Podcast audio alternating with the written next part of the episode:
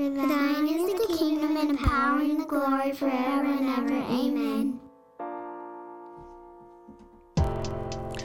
Welcome to the podcast. In and Through exists to equip the church to be hearers and doers of the word. I'm Tim. I'm Marshall. All right.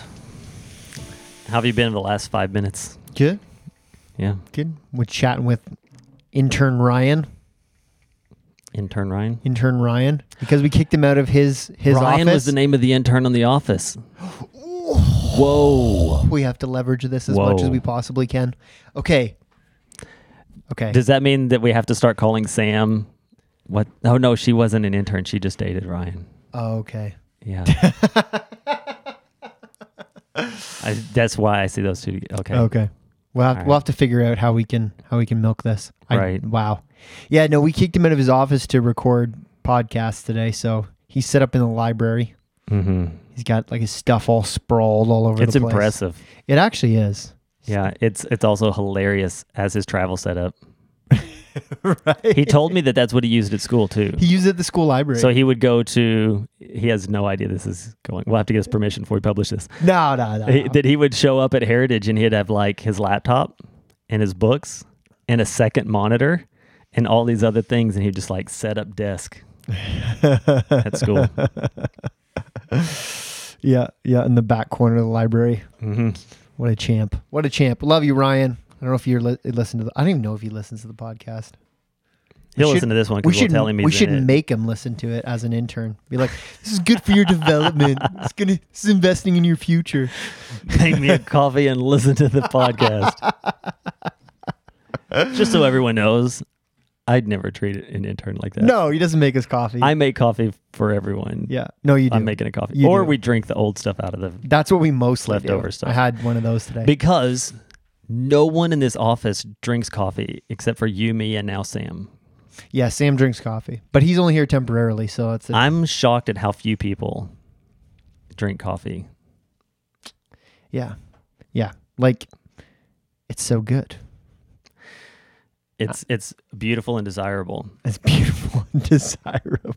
And you know even what, like- when it's even when it's three days old and microwaved. I don't I don't get bent out of shape when people don't like coffee. Fine, whatever. I didn't like it for a while, sure. and Yeah, and then I, then like, I turned up. eighteen. Yeah. Um, which is funny because Ryan Rutledge always says, I'm not old enough to drink coffee. Right? That's, Yeah. That's still his response. I love it. Um, but, but when I hear that people don't like chocolate, I have this sort of this distrust for them all of a sudden. Mm-hmm. Like, I just don't know.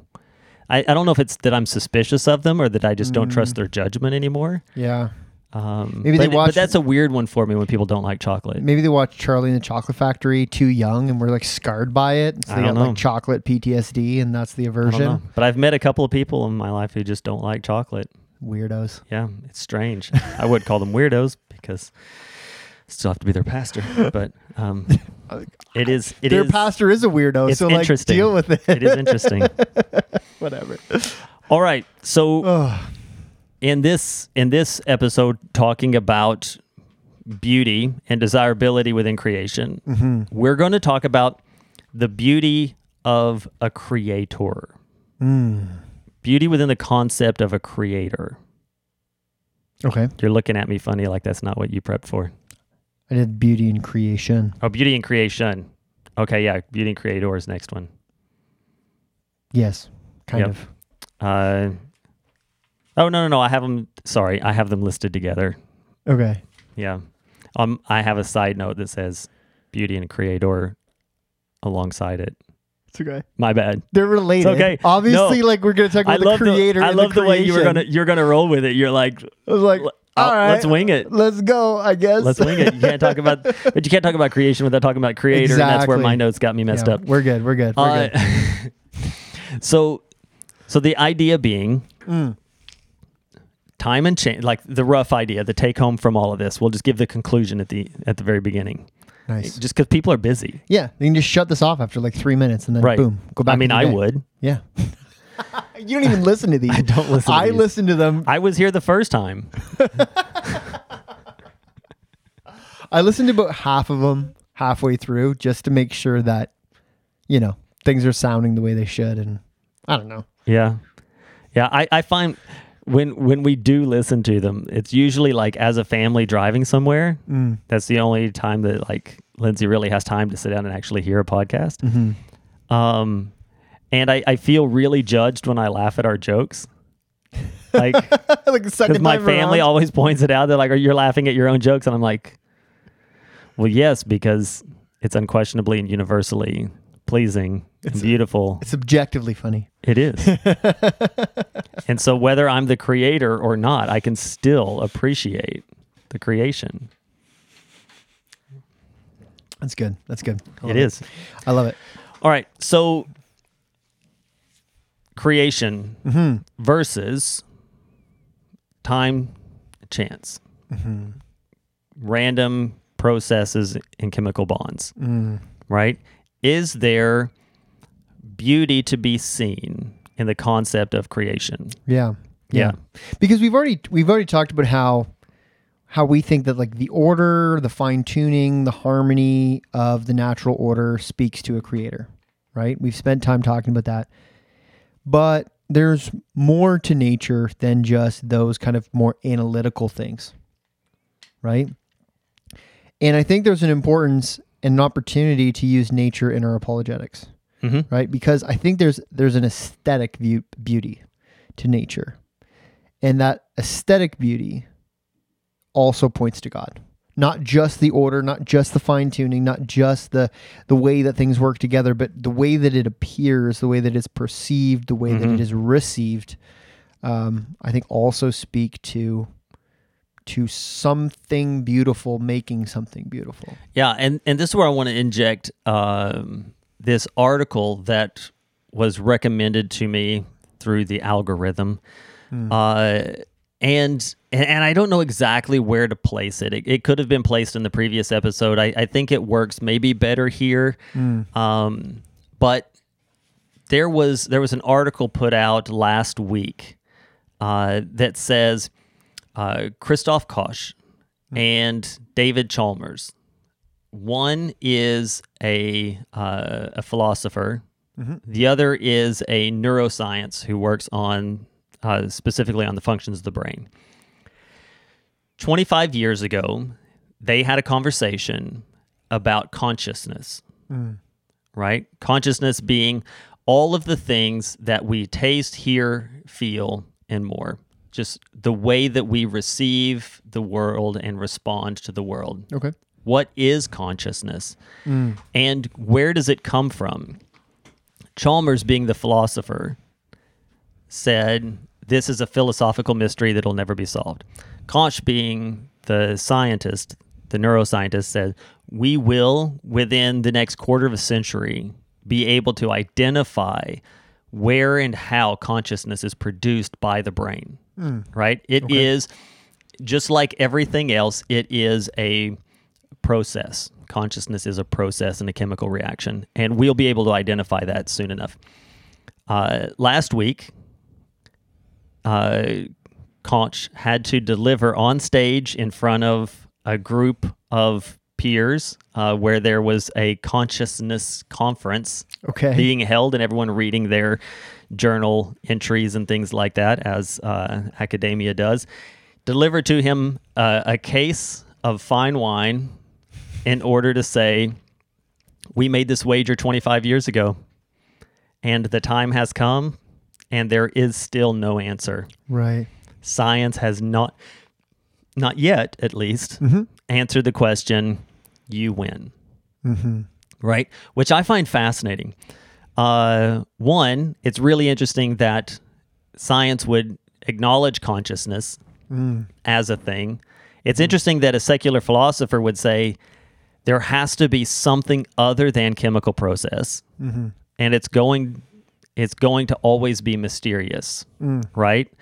Uh, versus one who would be just completely naturalistic, and and in the same way we were making a lot of jokes about last episode about uh, just because you can identify what's taking place, the the process that's taking place, doesn't mean that you've negated the thing, the greater thing that's taking place.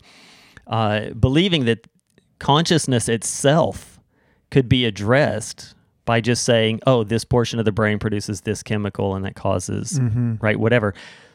but even more that life is separated from consciousness in the mind of the naturalist. And here we have these secular guys who are meeting at consciousness conferences, and they've been working on this thing for more than a quarter of a century because they were working on it before they made the wager. Uh, and still acknowledging that no one is anywhere closer unless unless we were to introduce the variable of a creator Right. who made us in his image, right. yeah. right? Well, here's the thing, right? So, a naturalistic universe is really, and C.S. Lewis gets in this. I know I keep bringing him up, and it, Just so everyone knows, you just finished or are finishing ah. a C.S. Lewis course. Yeah, so and so in- you've been reading Lewis. in the space of two months, I had to read like ten of his books. Right. Like, so this is why it's it's just it's just it's low hanging fruit for me at this and point. apologetics is a huge portion of his Huge ministry. part- yeah. So Now, just you know, I've been quoting him so much. Don't I do not give a blanket endorsement for C.S. Lewis. I actually wrote a paper on an aspect of his thinking that I significantly disagree with and think is mm-hmm. dangerous. But man, he gets it right sometimes. Yep. And so he he was talk- as is true for all of us. Yes. Oh, yes. Amen. Yeah. No, that's true. So, anyways, um, with taking a little nibble of humble pie for all of us here, um, C.S. Lewis talks about a naturalistic universe where you know material things are the only thing. If that is all that there is, then the entire universe is could be compared to a giant machine that is all working the way that it is and cannot cannot work any other way than than what it does. And he, he actually says if you're if you're a naturalist, if you're a materialist, then you also have to be a, a determinist, meaning everything that happens has to have happened the way that it did. Mm-hmm. Right. So you know, so pe- he he would remove chance from the the naturalistic chances formula. chances only uh, are from our perception, but like everything Mm-hmm. ha- like would have happened a, a particular way, right? So- from the beginning, okay. the end is decided, really, because it could only have happened that way, right? So even the the way that people feel and th- in a, in a he, he would hold, say hold on. We know he wrote Narnia, right, the series. right. Did he also write The Matrix? because this is very Matrix. Right. Yeah, it is a little matrix. Right. So his no, but his his statement essentially is that like in in a world that doesn't allow for the supernatural, everything must happen the way that it happens. And anyone's opinions even on that are totally predetermined. Like it is determinism, fatalism to the nth degree. Mm-hmm. Right. But what he what he talks about is like, but that doesn't account for our ability to reason. And this is connect with the beauty thing, and, and this is how, is to really appreciate the beauty of something, you have to almost exist outside of it. Mm-hmm. Right? So in order to appreciate the beauty of the created order or of the universe, there has to be an element in the observer that exists and operates outside of that realm. Mm-hmm. And so that's what what Lewis would point to as kind of the the spiritual slash rational side of human beings. That's what separates us from the animals. The animals interact with the world, right? They might be attracted to things and, and avert, you know, have aversion towards others. But to be able to say this thing is good, this thing is true, this thing is beautiful, this thing is whatever, um, there there requires an element of us being outside of it to look at it and say, that's beautiful. And that is why I believe they will never find a purely material process to explain consciousness because consciousness in and of itself is something that does not exist in a natural order. It is separate. There's a great book that I think I've mentioned in, in past episodes, written by a neuroscientist, a Christian neuroscientist, called "Are We Just Our Brains?" Mm-hmm. And the conclusion is that is Right. No, we're not just our brains. There's a part of us that's consciousness that cannot be explained by the way that our brain operates. Period. Mm-hmm. Yeah. Yeah, and, and I think, I think it's imp- when we when we talk about things that we see as beautiful and desirable. Mm. There's a part of us that wants for that to be a creation tied to a creator. Right? So let's let's take this from the perspective of the arts, right? Um, we we all have our favorite, you know, kinds of arts, right? Like so, for instance, dance just isn't a thing for me. Don't want to do it.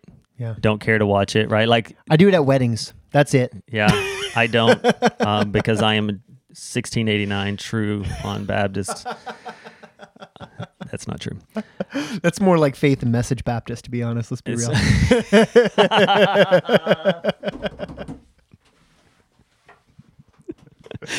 that is only funny because it is so true. and only a small percentage You of our listeners are going to get that, You but that's win. okay. you win. Uh, my brother is just telling me that he uh, has started working out while he listens to these. I hope he doesn't hurt himself. I hope he drops dropping weight. whatever he just drops.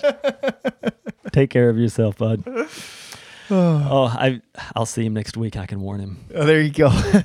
That was great. Uh, anyway, what was I say? Oh, the the creation longs for crea- for a creator. I, I think we want for there to be this uh, not just a reception of what's there, but a relationship with the thing there and the person, the creator itself. right, right. And when we when we look at that on a, on a small level, I, I would say this: there are a number of experiments that have taken place over a very long period of time, mostly after the advent of modern art, mm-hmm. where people would take like give a paintbrush to a monkey and then ask people what they think, and they're like, "Oh yeah, I mean, I like it just as much as this thing painted by a human." kind of a thing, right? uh, our our new world version of that is AI. right. Yeah. And uh, is it true that AI can produce art to the same quality or technically greater than human processes, whether it be visual art or a song, right? Can AI write a song that I would like? I would say sure. Let's say someone manipulated uh, an, an AI algorithm and said, play me or, or write for me a song, music included, in the style of whomever it would be, um, and and play it back. And you listen to it and you'd be like, that's actually catchy. I like it. Um, I'm not going to be interested in that song in the same way. Mm. I'm not going to be interested in that song in the same way, knowing that it's AI generated, mm-hmm. right? If I didn't know in a blind test, admittedly, in a blind test, I, I would say, sure, I like it, and I hope they come out with more songs, whatever, mm-hmm. right? But knowing that the song is without a creator, that it's just this sort of product of binary formula, it lacks that relationship. And even if even if auditorially they have, you know, mistakes and waivers and whatever sort of things going on that would make it feel more human, mm-hmm. knowing that it's not matters to me. Yeah. See, for me, this whole thing with AI, right? Like, so in, in I think artificial intel- intelligence, AI, is a bit of a misnomer. And, and here's what I mean by this is that I guess it's not a misnomer, but I think we fail to understand what it really is because should that artificial artificial intelligence uh, create a piece of art, music, uh, whatever, an image, a poem, whatever it might be, um, that is still only possible because of the creativity and ingenuity and intelligence of a human being who made that program. Right, so again, so it's like it's like it's not look at this look what look what randomness can create. It's like no human beings made a thing that can make things. That's cool. Right. but it's still at its source right? And that's why that's why even like i mean we give glory to god when when a human painter paints a picture because you're like god made that person with the ability to do that. Even with ai it's like god gave a computer program got a computer programmer the ability to make a program that can make that right? So ultimately t- for me it's still all the source it all comes back to the source of the creator. Yeah, but I, I- where I, where I would say the difference is uh, is that the the way that AI works in that it essentially is just like an, the greatest ever Google search, Right. which then knows what to do with that information to reshuffle and put it together into a new form that didn't previously exist rather than just giving you uh, what was already out there in a sort of like library kind of a pattern Sure. right? So it, it is producing something new. My point is, I don't just want the product; I want the producer, Mm, okay. and that's always going to be the case, right? And and I, I think I think when we hear people talk about, I, I don't I don't know how many people actually are sort of in this space, uh, but when I hear people talk about art produced by AI and, and you hear all the reservations, a lot of the reservations aren't about fear. A lot of the reservations are, are sadness. I just I don't want to come to a place where we're not hearing humans talk about human experiences, Right. Right. right? Where we're hearing robots reproducing tropes of human experiences, and and I'm not I'm not learning about you hmm. and your life, even even if it's fictitious, even if you didn't lose the love of your life and write the song based on that, that you would imagine that on, and there's a piece of a person. There's just relationship mm. mm-hmm. inside of that creation mm-hmm. that is the drawing force Right. Yeah. For sure. right? And, and I, get would that. say I would say that's why um, I like. I would listen to. I, I used to say this in the early 2000s. It is a saying that is definitely aged Mm. and not well. Um, but that's why I would rather listen to Bob Dylan than the Backstreet Boys.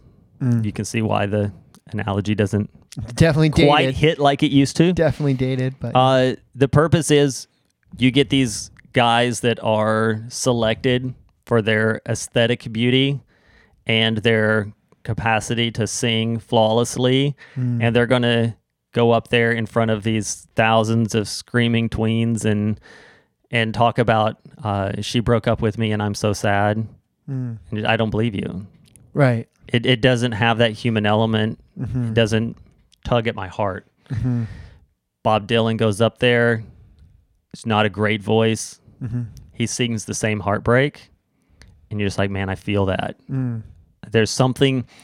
There's something in my consciousness, hmm. my soul, my experience that receives that, and it's not just about hitting the right notes in the right place. In fact, I would say some of the most boring singers on the various singing competitions that we would do are the people who are just technically perfect. Right. Right. Yeah. No, I get that. No, for sure. Yeah. No, that is a really interesting insight as far as like the origins and who is making it and how that impacts our our reception of of that thing and how we view it as beautiful.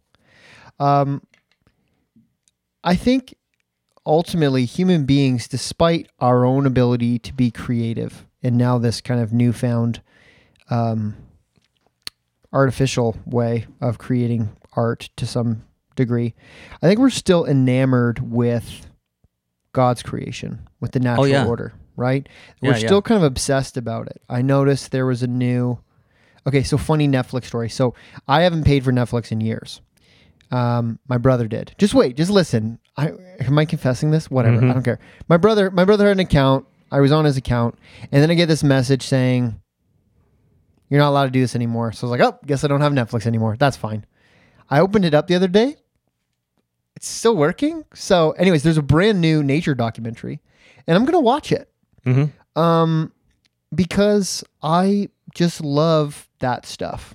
Mhm. And even though the whole time I already know the narrator's gonna be like millions and billions of years ago through the natural, you know, I, and then I'm like, I just roll my eyes at it. I'm still, I still want to see it. Mm-hmm. I still want to see whatever it is, whatever beautiful images they've captured in places that I'm never going to be able to go. I want to be able to enjoy that that media, right? It is it's you know these these things like Planet Earth and these other these other great documentaries that capture the beauty of the created order are things that you know they capture our attention. Um and people people are obsessed about it, right? Like you know just even like I don't know, like you go places that are physically beautiful, right? Like I mentioned last um, last episode, like going to like Banff, like Lake Louise, and, and that the Rockies, right? It's like, man, people travel from all over the world just to witness these places in person, and like why? Like what what what is it about that that would cause someone to fork out thousands of dollars of their hard-earned money to get on a plane, burn all that fuel, get get to wherever you're going, jump through all the hoops of traveling and all that just to see something beautiful, just to be there, right? And I, I think too, uh, one of the things that's always stuck out to me is those people that we call the most creative, who develop entire new worlds, new creatures, all of these kinds of things for fantasy and sci-fi and all that kind of stuff. All those creatures are profoundly related to things that exist in nature, Oh yeah. Yeah, for sure. right? For sure. Yeah, yeah. they're they're not really new creations as much as they're manipulations. Mm-hmm. Um, but the sensory organs are all still very similar, or at least altered in in a way that's understandable. Mm-hmm. Uh, some of that I think might harken back to you have to like it. If you went too far out of the box, then you'd have to spend like an entire chapter explaining to your Right. audience exactly what's going on with this particular creature, and, and Yeah. that's just not worth it. Mm-hmm. Uh, but at the same time, I think I think no, I think it's a, a nod to the fact that nature is itself incredible, Mm-hmm. Yeah. and and more of that, which is what these things become Mm-hmm. when they're just slight alterations. More of that is also really fascinating, How and and a lot of it is being like a kind of thing that could exist Mm. um, and and that's fascinating. And so, in in a lot of ways, it's not creating an entirely new thing. It's uh, imagining on top of what already is, because nature itself, like you said, is awe inspiring. Yeah, so have I ever told you my Grand Canyon story? Maybe I wasn't listening. Okay, I don't know. yeah. So, okay, I'll tell the, the quick version of this. So, I'll back, listen this time. back when I thanks, back when I worked in the insurance business, um, our agency had kind of won a a national award of recognition, and so as a thank you, uh, my boss Peter uh, took the staff. And he would take them on these trips if we met these goals. And so we went to Las Vegas, of all places. We saw a Cirque du Soleil show. Um, it was really cool. Not really a, a gambling man, but uh, but there's still a lot of cool things to see when you were there, and uh, good food and all that stuff. I always love going to the states for the food. But uh, in any case, the one day he rented an SUV, and the eight of us pile into this SUV and drive like three or four hours to the Grand Canyon. And we're going from like it's hot in the desert. This is like February or March. I think it was or I think it was March because Candace was fairly pregnant at that point. But so it's hot, but by the time we get to the Grand Canyon, it's getting colder and colder and colder, and there's even a little bit of snow. We're like, what is going on? Anyways, we get to the Grand Canyon, and because the weather's so up and down, it's so foggy you can't see five feet off the edge of the cliff. And we drove and we car- carved out and poor peter felt terrible because he carved an entire day of our vacation. Hmm so what do we do? We go to the we go to the gift shop we tour around there we get a souvenir.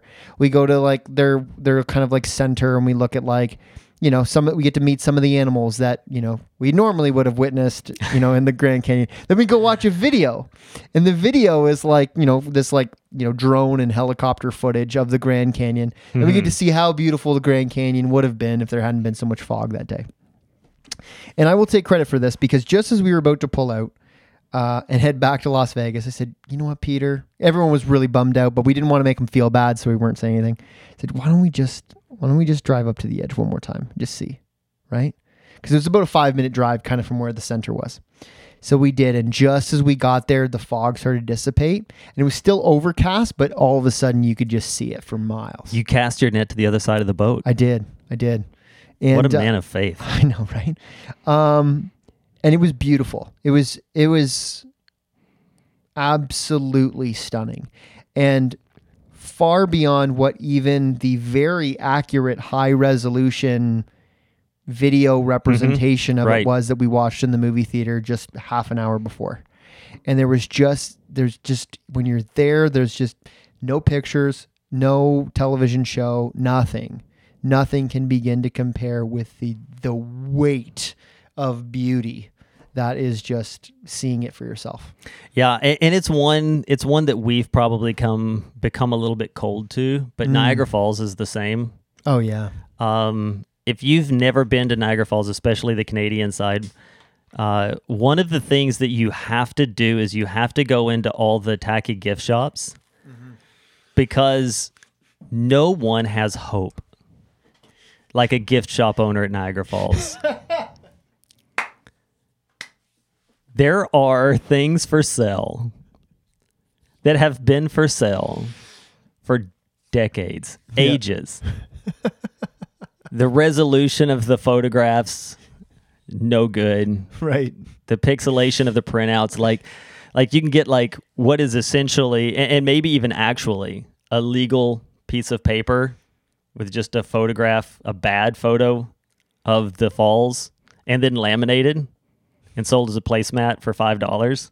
And you know that thing's been there since the late '80s Right. Oh yeah. because it's faded and you can barely see it anymore, but it is still there. who And even uses placemats anymore? I don't, I know, but one mine and Lindsay's one of our favorite things to do if we're at Niagara Falls is to Yeah. go into these gift shops and just walk around and look at these things that you know that have like magnets that have been there so long that there's hardly a picture left, yeah. and it's just amazing the hope that they have. They're like, no, no, that someone's going to buy it. I have actually been guilty of buying it just to be like, their persistence needs to be paid. Right. They need some reward. Yeah. Right? This Niagara Falls fridge magnet is older than I am, so I've Yes. yes. but even though those things are comically bad, right, right. um, I, I've kind of I'm kind of in this place where I've just stopped taking pictures of like landscapes and sunsets and things like that Yeah. because it doesn't matter what you do. You you see it and you're just like, "Oh my goodness." And then you take a picture of it and you immediately look down at the picture and you go, eh, Yeah. it, it's that. Whatever, I right? feel that. Yeah. Like I'm not going to be able to show it to someone and them go, right. "Look at that." Mm-hmm. Mm-hmm. right because it's not it's not the actual thing Mhm. and there's something about being in presence of the actual thing that makes a difference Yeah. i was listening to cbc radio and they were talking about uh eh, what what i would call a legitimate very legitimate conversation about um things that have been stolen over the years and put into museums where other countries are now profiting over stolen things and all that kind of stuff You ever been to the British Museum? right That's literally what it is. Right. It's wild. There's a great comedy a comedy stand-up routine where the guy this british guy's like he's like a couple hundred years ago a bunch of british people got in a big old boat and here's the thing they robbed the whole world. And he's like he goes on to talk about how they like how they they they robbed the whole world and then they have the audacity to, just not it hide it but to put it on display and to charge people money to come and look at their own stuff. Right. I love it. Sorry sorry but continue, but among continue. but among the solutions because i mean yeah so some people were arguing well these things have been in possession for hundreds of years right yeah right it has yeah uh, and and or uh, there is a bit of education about those other times and places that takes place here there it, it is more complex than just return it because wh- who do you give it to in Right. some instances Yeah, right? you Like- return. I mean, here's the thing: like you return stuff. Like so, let's say like stuff from Egypt. You return to Egypt. Okay, that makes sense to some degree.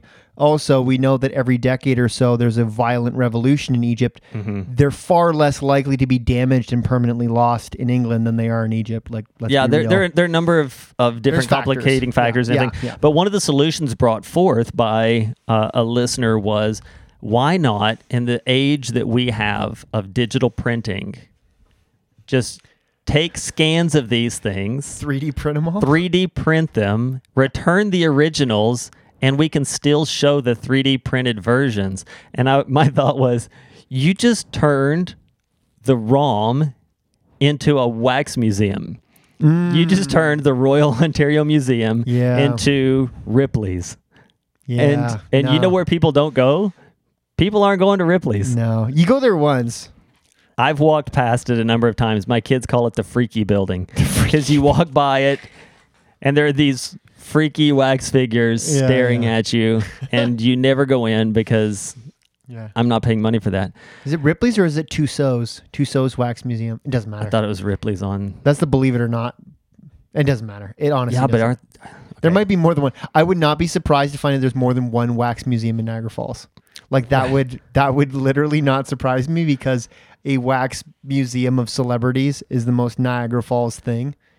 What what you know wax statues of Arnold Schwarzenegger have to do with massive amounts of water dumping from one elevation into another. I have no idea, but that's just the way she goes sometimes. yeah. I, when was the last time Niagara Falls came up twice in a conversation? I don't know. because so again, not all of our listeners are from Southern Ontario. Mm-hmm. And Niagara Falls is a bucket list thing for a lot of people.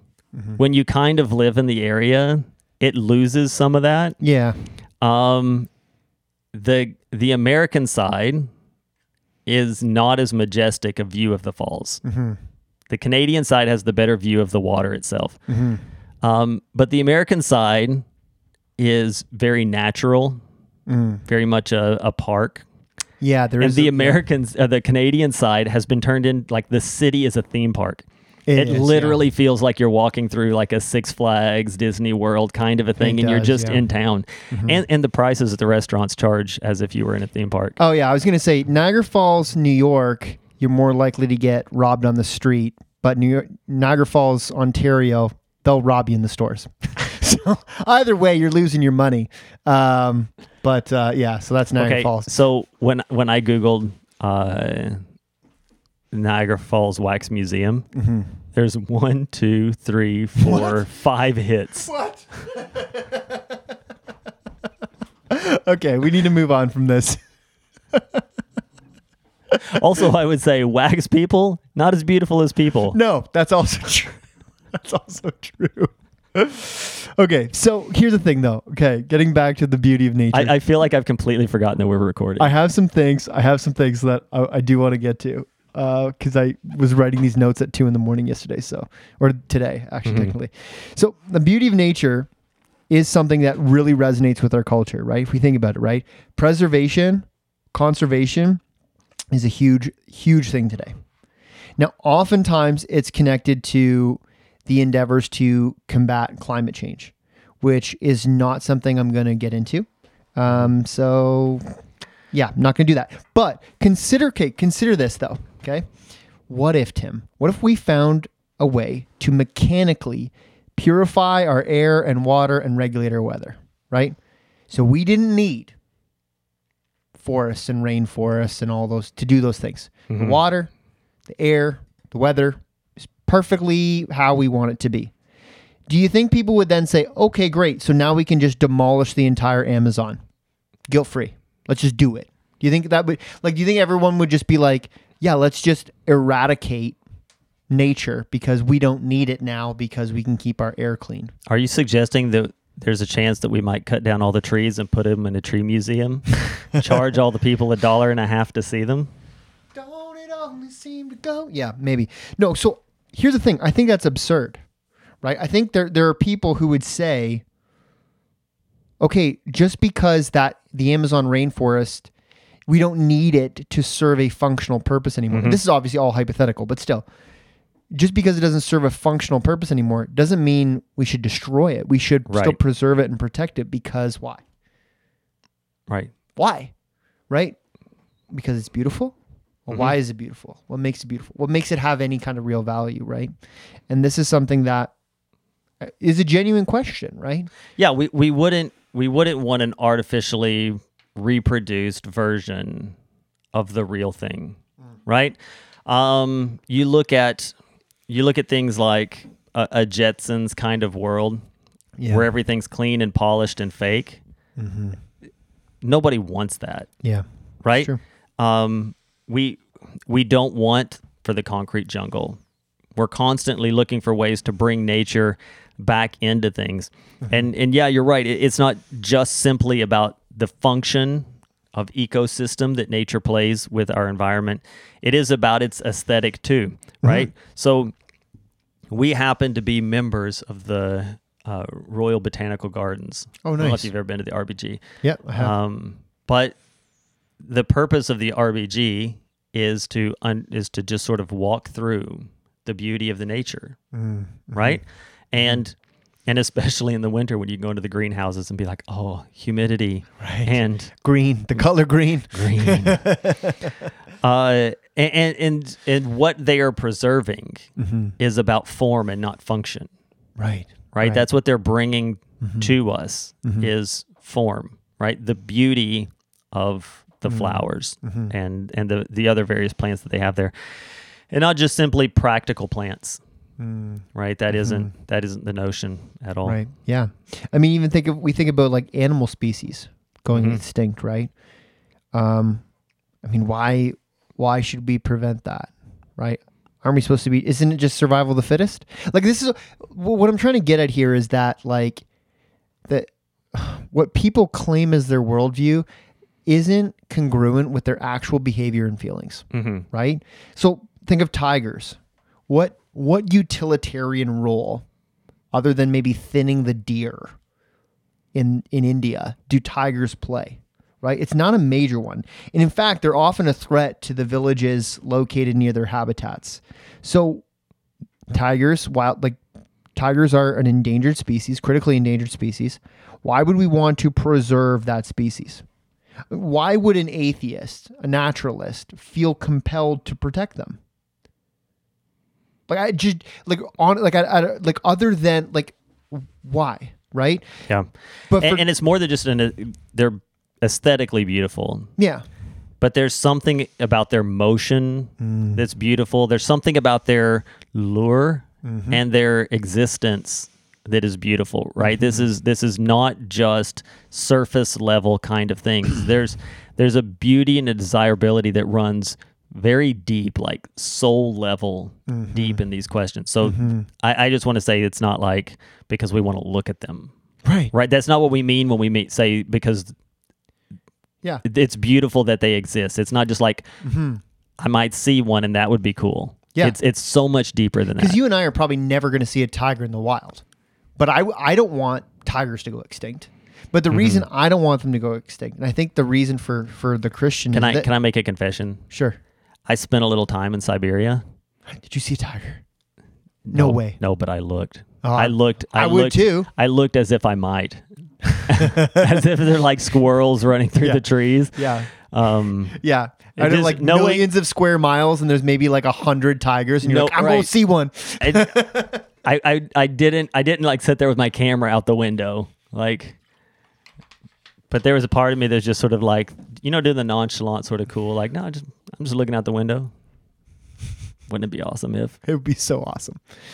But I think for Christians, like the reason why we would want to preserve tigers, for example, is that you know while human beings are the the, the creatures that primarily reflect God's glory, at least to the greatest degree, everything else that God has made does the same thing. hmm right? So to extinguish a species is to extinguish a particular form of revelation of God's glory, his creativity, his Right. power, and his own beauty. And that is why I don't want tigers to go extinct because tigers, in some way, are a reflection of how amazing God is. yeah and th- this is a good point I, I brought this up in a, a sermon a couple months ago now um, I, th- I think the the main thrust of this episode is going to be hey naturalist wake up and recognize that the beauty of a created thing a real genuine created thing is something that we appreciate that we desire and it not only draws us to the thing itself but also to the creator. I, that's that's a good portion of what we would say in this. But I, I think it goes also to the christian it's themselves. Um i my theory is that this isn't based on theology but reactional politics, Yeah. which is always a stupid place to tread into. But Let's there's nobody go. there's nobody here but us. Let's go. right. It's who's going to hear this? Neither one of our listeners Like- are going to share this with anybody. it's been a long time since we've made a two listeners joke. Uh, so so at some point politicians leaning left started making environmental claims and wanting to do environmental preservation kind of things. Conservative groups cannot agree with anything that's said lest they agree with the whole. That's just kind of how we do politics in the West. It's the way it is. Yeah. And so, because it was a left begun thing, conservatives had to come against, right? And so, to be environmental in your thinking is to approve everything else that they may have going on Right. on the left side of the aisle, Right. Which is really Right. petty. It's like if you want you want to save the rainforest, you must be pro-abortion, Like, Right. you know what I mean? Like that's but but it's but it's marketed as a wholesale take it, It or is. leave it. It is. It's package it's, deal, right? It's petty and it's small. Yeah. Um. And, and to be honest with you, after uh after I I talked about this in a message, I had uh, a man come to me. Um. He's a listener. I won't use his name here, but um, come up to me after the service and say that his niece, I think he said it was, uh, is a believer who is also an environmental scientist who regularly receives threats from Christians being like, How dare you talk about conservation? Right? And and the but here's the thing God created man in his own image and gave him dominion. Which means we should exercise dominion that God has granted to us the same way God grants or exercises dominion. Right? This tiered down distribution of dominion is very common inside of Scripture. Jesus says, All authority in heaven and earth has been given to me. And so I tell you, go. Right? Tiered down. God creates and is sovereign over creation, but assigns that dominion mm-hmm. to humankind. God does not take advantage of his people or any portion of creation just to be disposable at his own pleasure. He cares for it, mm. he nurtures it. His dominion is to oversee it for its benefit. Mm-hmm. How many times do we say, for God's glory and our benefit? That's the way he practices dominion, and that's what we want when we pray Yeah. on earth as it is in heaven. So, why would we as a people not look to the beauty of God's created order and guard that, not just because of the beauty of the created order, but also the creator, right? Mm. Mm-hmm. Now, this is where people are going to say, oh my goodness, Tim has completely fallen off the wagon and he supports all other lines of things based off this. Do I believe that our planet is going to burn up in a fireball and God's entire sovereign will is going to be lost with it because of greenhouse emissions? No. Right. No. Do I believe that we should do what we can in order to clean up the air and the water and the forests? Yeah. Yeah. Yeah, I think we should. Yeah. I, I think we should take care of the world that God has given to us mm-hmm. uh, because He is holy and good and gracious. He has mm-hmm. given us a gift and we should care for it and mm-hmm. exercise dominion as an act of worship. Right? And so then it, it doesn't become about human preservation or fear mongering. It's an, an act of worship to the Creator. And I think our recognition of the beauty of creation demands that of us. And I think that this is something that the world practices in, in a bit of a a similar way when they like as you were saying want to preserve you know the uh, flora and fauna that would come inside of uh, a forest or or the animals uh, that would be present there. They have a different interpretation of why right? Um, for many it would be the need to preserve for the sake of the the other thing, the need to be that caretaker, which is an honorable thing. Um, sometimes it would be for self preservation. Sure. If we don't, we're going to be lost. I would argue that's uh, an argument from theological ignorance, Right. which doesn't make them bad people. It just makes them people who have not yet come to a realization of the gospel truth Right. right? Um, so so instead of instead of taking I instead of taking these people who want to care for the creation that God brought into being in order to eh, reveal His own glory, instead of demonizing those people for that, why not join them and then say, you know what I find beautiful about this creation? Its connection to the Creator Mm-hmm. right? Mm-hmm. And and use that as a, a tool of evangel of evangelism. It is a general revelation, mm-hmm. and it is a general charge to hold dominion over it and to do that. So, for Christians not to participate in that is abdication. Mm. I would argue, um, but those are that's that's my soapbox, No, my I think- political soapbox. I think that's good. Yeah. I think sometimes things stray into, you know, valuing beavers more than people. it can. It can. But just because it can be that sometimes. See, here's the thing. We have to be we have to stop rejecting things outright because sometimes certain people within a movement take it too far. What? Right? Right? So what you know what I mean? It's like I, I mean Is that I- an argument for nuance? Because I don't have any space for nuance. Oh boy, here we go. Yeah. Okay. Yeah. So that's that's I think that's that's something that we need to we need to keep in our minds, right? And I think I think the reality is that those could be real opportunities to be to be a witness. Mhm. To say, you know, as you're, you know, as you're working to preserve or conserve conserve, you know, um, God's creation in, in some shape or fashion. And not everyone's going to be called to that, but maybe some people are, and that's awesome um, to, to, to be to be kind of active, more active in that, not just for it, but but really participating in it.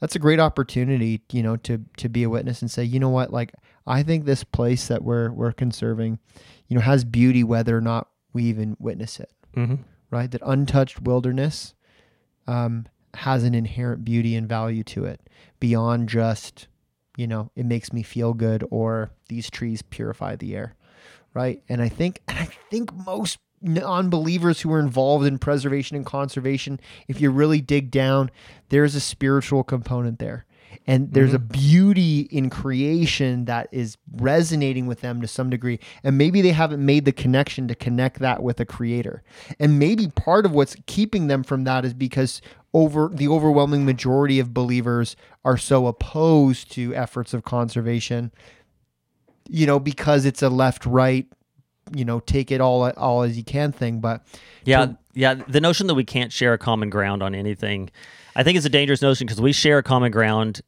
in humanity, yeah, right? And and right now, I, I feel like there's a tendency for some to want to grab hold of Romans one and say, "See, uh, the the glory of God was made evident to them through creation, but they've rejected it." Mm-hmm. Not yet for some of them. Mm-hmm. For some of them, the glory of God is being made evident to them mm-hmm. through creation. Mm-hmm. So why not join with the work of God mm. in bringing about His glory through His creation mm-hmm. and helping open people's eyes towards that? yeah, Right? We don't always and we don't always need to be in a fight. Yeah, right? And and we've said that from the very beginning. The purpose of spending a year looking at apologetics is not to arm you to fight with your neighbor or someone in your family who feels like they have a better argument and you just want a silver bullet to one up them right, right? the primary portion of apologetics is to create in our own hearts a surety in our faith, answers for our doubts, hmm. and to expand our own worship and understanding of God. Right. Where those same measures that build our faith also contribute to the faith of others, praise be to God, and let's use it in those ways. Hmm. Right? So, the common ground that we share with people, with all humanity, as caretakers, those who hold dominion over creation, this thing that God has created to express his own glory, mm-hmm. let's share that space Right. with them and participate with God as he reveals his glory to them through that creation mm-hmm. by bringing them the special revelation that comes alongside the general revelation. Yeah. No, I think that's great. I think that's yeah, that's that's a good idea, right? And because scripture is clear, scripture is clear that that the natural order of things is revealing who God is, not just in Romans 1, but through the Psalms, right? Psalm 19, right? Before David even gets into talking about the wonder of the law, he says, The heavens declare the glory of God, and the sky above proclaims his handiwork. Day to day pours out speech, and night to night reveals knowledge. There is no speech, nor are there words whose voice is not heard. Their voice goes out through all the earth, and their words to the end of the world. In them he has set a tent for the sun, which comes out like a bridegroom leaving his chamber, and like a strong man runs its course with joy. Its rising is from the end of the heavens, and the circuit to the end of them, and there is nothing hidden from its heat. There is beauty and revelation in the created order and that is a thing that can that can really resonate with people. Um, i have a quote here. Martin luther for in the true nature of things if we right, rightly consider every green tree is far more glorious than if it were made of gold and silver and uh, that made me smile Mm-hmm. when he said that, right? That there is just something astonishingly beautiful about what God has made. And I think while there are a lot of people in our culture who have rejected the notion of a creator, they are being wooed by his creation. And I think are just waiting, just waiting to be told why it is that they find it so compelling. Yeah, and, and I, I want to close up by just saying, um, the ultimate creation is the universe that we live in. The ultimate creator being God Himself, uh, but He has given His creation capacity to create as an act of worship as well. We talked about it a few weeks ago. Uh, that encouragement to tell people find ways to create beauty, whether it be, you know, cooking, not just as a utility, but doing it really well. Mm. Not that you have to become famous, but even if it's just that you enjoy it, mm-hmm. right? Music, visual arts, whatever it is, these are these are opportunities to participate in beauty, in creation, um, with the capacities and the desires that God has given us to see these things take place, mm. right? Mm-hmm. Um, so sing and dance and learn to draw and paint and whatever it is. Uh, care for your garden, like gardening Yeah, gardening's huge. right? Like all of these things that we do um, to to participate with and to produce beauty um, can be done as act of worship in in echoing what it is our Creator has already done. Yeah. Anything else you want to throw in? No, I'm good. All right. Well, thanks for listening. This podcast is a resource of Memorial Baptist Church in Stratford, Ontario, in cooperation with the Gospel Coalition of Canada. It's produced by Alex Walker. See you next time. Bye.